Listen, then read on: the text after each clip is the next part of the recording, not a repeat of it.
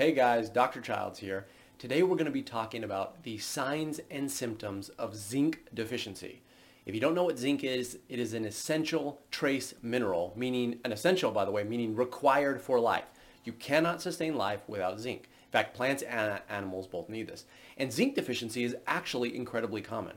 In fact, globally, when we look at the entire world, as many as one third or about 30% or so of people have zinc deficiency. But that's talking about overt zinc deficiency. If you live in some place like the United States or another established country, the chances that you'll have gross zinc deficiency is very unlikely or very uncommon, at least not to the point where your zinc is so low that you're in a life-threatening situation. But people in these countries still do suffer from suboptimal zinc levels. So if your zinc level is lower than it should be, you may suffer from many of the signs and symptoms we're going to be talking about. Again, you're probably not going to ever be in a situation where your zinc is so low that it's going to be life-threatening unless you have some, uh, you know, some very rare diseases. But these symptoms that we're about to talk about are quite common and they are they may be signs that you need to change or add supplements to your to your regimen or to adjust your diet to get more zinc, etc. So if you don't know me, I'm Dr. Childs. I'm an internist and I specialize in helping people with thyroid problems, helping people with hormone imbalances, and of course helping people lose weight as well. But today we're talking about zinc. And zinc fits in here because, well, first of all, we'll talk about zinc and its impact on thyroid function, which is really important, something that you should know. But zinc is also just important for overall general good health. It's something that you should be aware of. So these signs and symptoms, again, are signs and symptoms of early or suboptimal zinc levels. They're not the life-threatening sort of symptoms that you can experience if your zinc is so low that it's basically depleted. But these are the kind of symptoms you'll have if you're just not quite getting enough, you know, feeling a little run down, and we'll talk about some of these signs and symptoms. But that's really where we're at, so I want to make that clear. So one of the first and most common symptoms would be an impaired immune function. So impaired immune function means that your immune system is simply not working as well as it should be, or it's not as strong as it should be. So these people tend to get sick all the time. Okay, so if you're somebody who every time you run into somebody who is sick, you tend to get whatever illness that they have, and this is happening multiple times a year, right? Or if you feel like you're getting the flu every single year, or, or whatever it is, right? If you feel like you're running into people and getting that illness, and your immune system just doesn't seem to be as robust as it once was, that potentially is a sign of zinc deficiency. Now, there are other causes of immune deficiency, including some rare disorders. We're not talking about those. But again, this is more the, the suboptimal area. But your immune system should be strong enough to withstand or at least help you fight um, many infections, right? You will get sick eventually. You're not going to be, you know, impervious to all diseases, but you shouldn't get every single one that you come in contact with. And also you can also, and by the way, another way to look at this is, are you getting sick longer than other people who have had the same illness? So if something goes, goes around in your family and let's say everyone in your family has it for two days, but you have it for five days, that's a sign that your immune system probably isn't as strong as it should be. It's not able to kill it off as fast as other people's. So that's one warning sign. Another would be hair loss. So zinc is very important for the production of hair. Your hair follicles need it to be able to produce enough hair. So any sort of changes to your hair loss um, or an increase in hair fall, um, you might see um, dry hair or changes to the hair texture. Anything related to, to an increase in hair loss or a change in hair texture or concentration may be related to uh, zinc deficiency. Another one would be skin problems. So I hope you're seeing sort of the trend here. Um, hair and skin kind of go together. That's why you see a lot of people who have who take hair, skin, and nail supplements because a lot of the same nutrients that your skin needs, your hair follicles are part of the skin, so they also need those as well.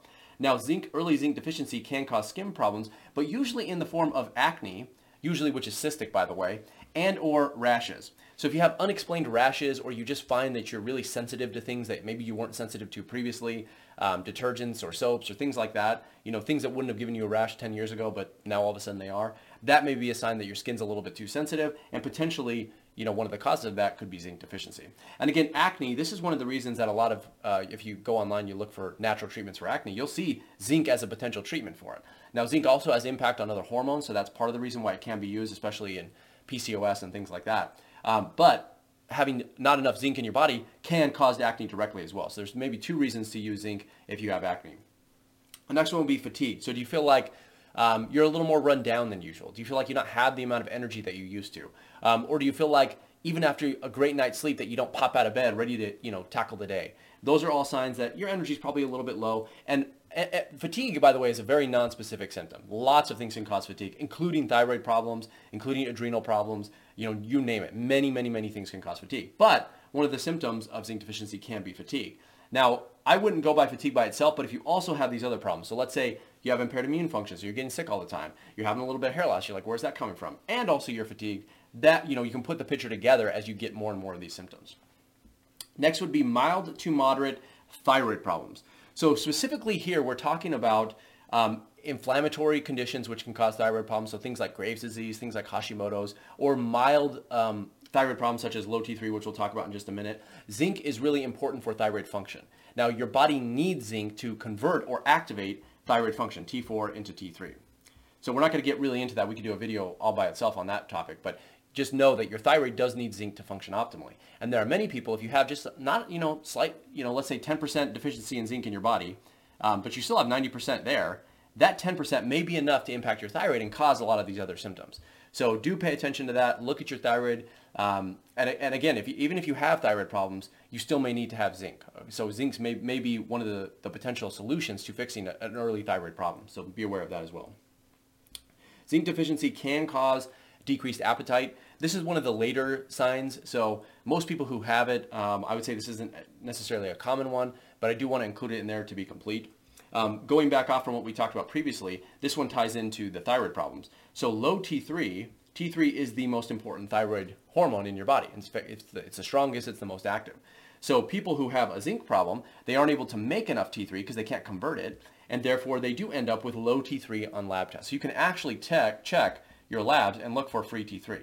Now, it's unlikely that your doctor will order this. You may have to ask them to order it, but you can look at this. So if your free T3 levels are low and all of the thyroid tests are, you know, at least somewhat normal, that's a, that's a kind of a, a discouraging sign. It may be an indication that it's zinc or selenium. These micronutrients all sort of play together. Um, so you have to be aware of that. There could be crossover in terms of symptoms. For instance, selenium deficiency can cause hair loss as well, and so on. But um, you do want to pay attention to all these things. And if you have a deficiency in one, it's likely to have a deficiency in other, just FYI. But again, that low T3 is important because it impacts the thyroid, as I mentioned previously. Another interesting thing is that zinc deficiency, at least early zinc deficiency, can increase your risk of developing multiple food allergies or food sensitivities. So if you've ever have you ever had a um, delayed IgG food sensitivity test in which it shows you allergic to all types of foods, you know, rice, beans, sweet potatoes, strawberries, all these things. That may not be that you're truly allergic to those things, but that your body is in a state of sensi- it's, it's in a state of heightened sensitivity. So your body is becoming sensitive to those things, but that's not because you're truly sensitive to them. So I hope that made sense. But if you fix this problem, if you fix, let's say zinc is causing it, then you might not truly be sensitive to those things you take your zinc and then you can actually consume those foods later, especially if you're reducing you know, inflammation in your gut at the same time. But just be aware that low levels of zinc can increase your risk of developing food allergies and food sensitivities, even to healthy foods. So be aware of that. And then the last one here, I'll make sure you can see this, would be intestinal issues.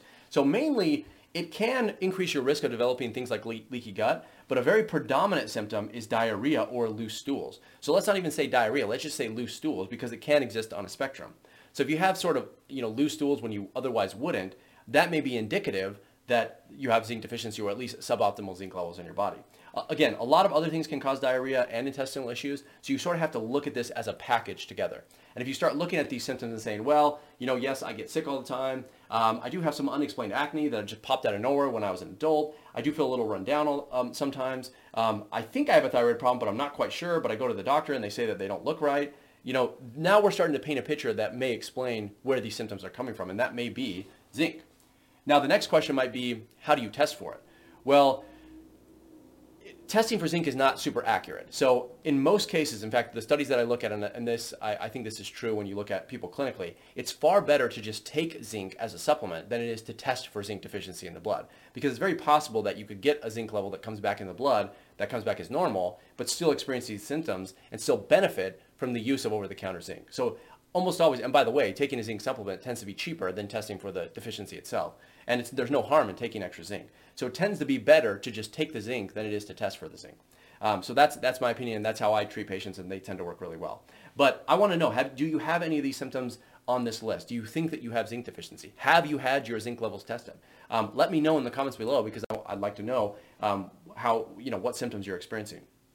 Um, and that's all I have for you guys today. And otherwise, I will see you in the next one.